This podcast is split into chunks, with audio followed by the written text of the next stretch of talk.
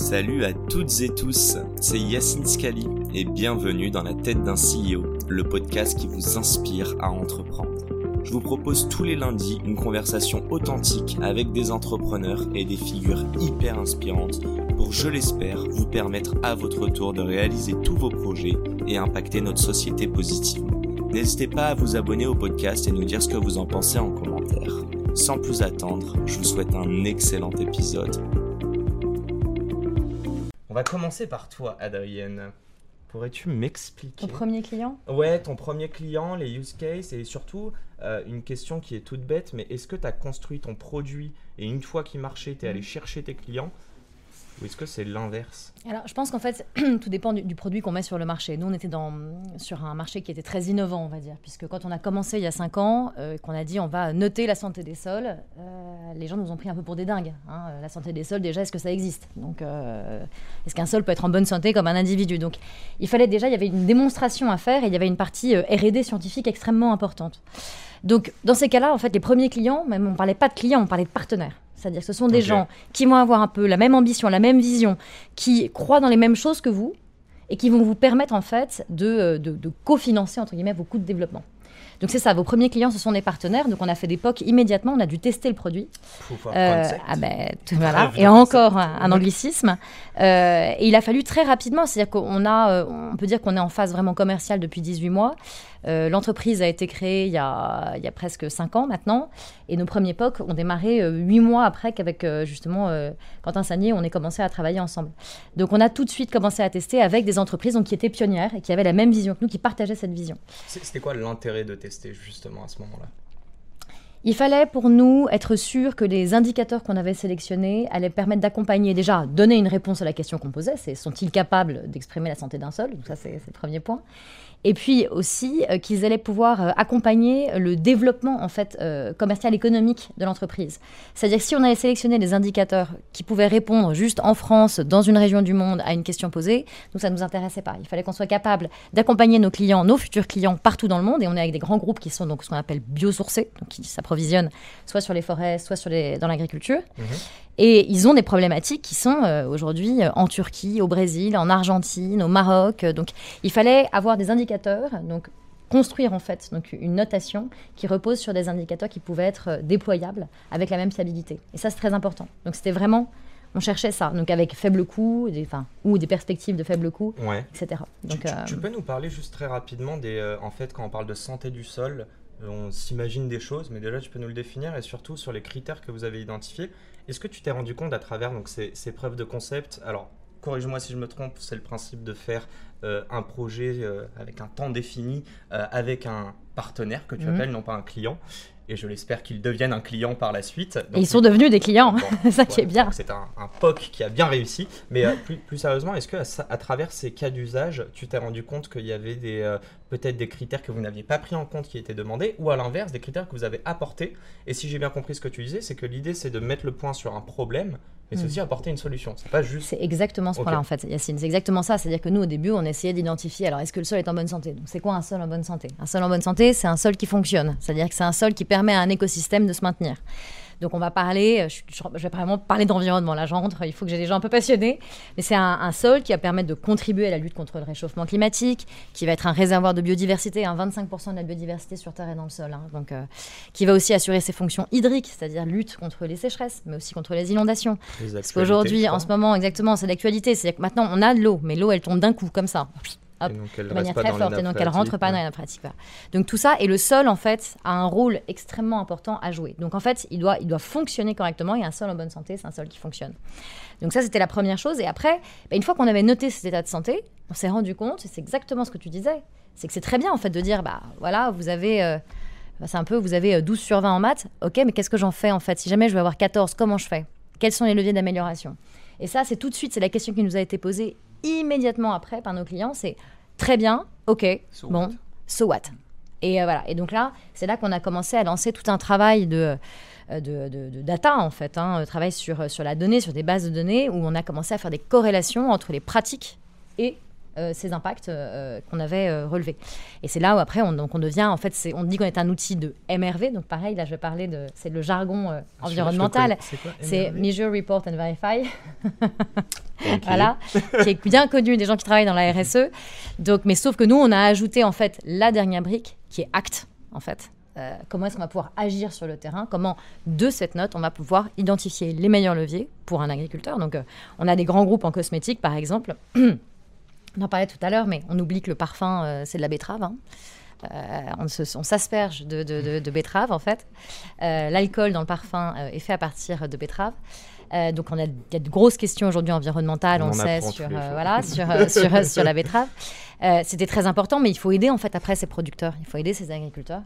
Il faut identifier pourquoi, comment est-ce qu'on peut améliorer l'impact de la culture de la betterave, évidemment, pour que euh, tout ça se fasse de manière durable.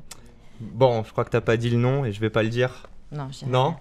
Mais c'est quand même un très, très gros. Non, donc, on, euh... travaille, on travaille entre autres, aussi on peut le dire, parce que c'est tout à fait officiel, mais on travaille avec, entre autres beaucoup avec le groupe L V M H.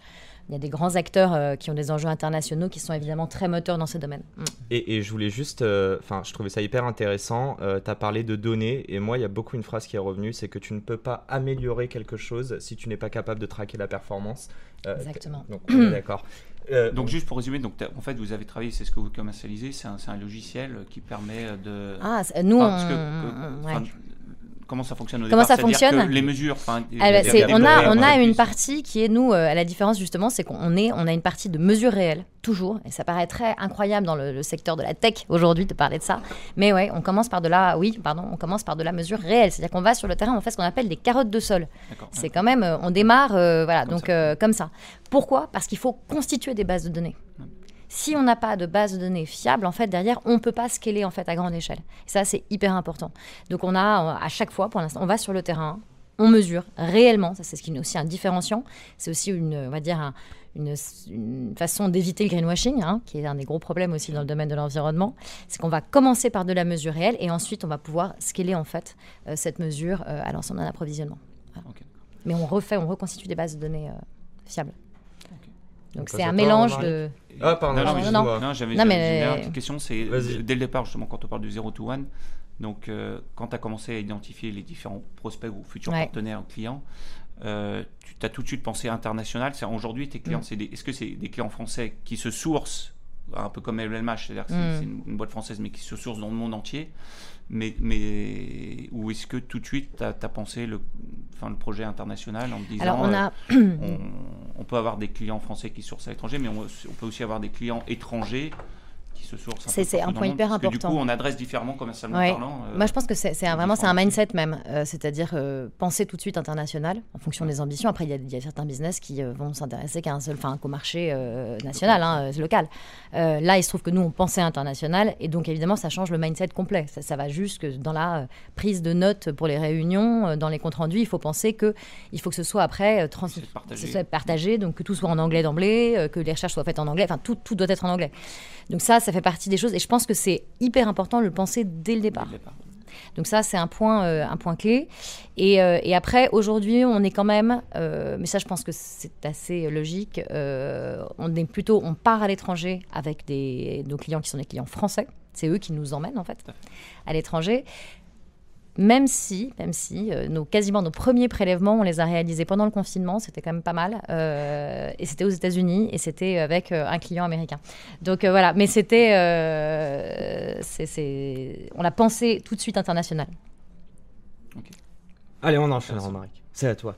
Tu nous racontes un petit peu euh, comment tu es allé choper tes premiers clients.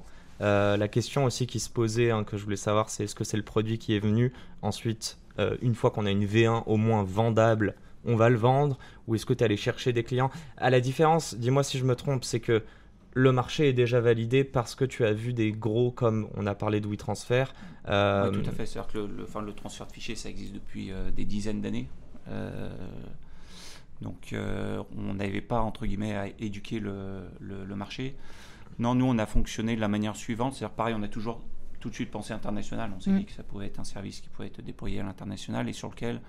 On pouvait à la fois sur la partie pure utilitaire, transport, apporter vraiment euh, euh, bah de la valeur. En fait, ce qui nous a amené à créer le projet, c'est c'est le constat qu'on a fait du marché qui, qui, qui, qui est dans la digitalisation des entreprises notamment. Donc les entreprises sont amenées à envoyer de plus en plus de fichiers volumineux, les débits sont de plus en plus importants, donc on a de plus en plus de facilité à envoyer des fichiers volumineux.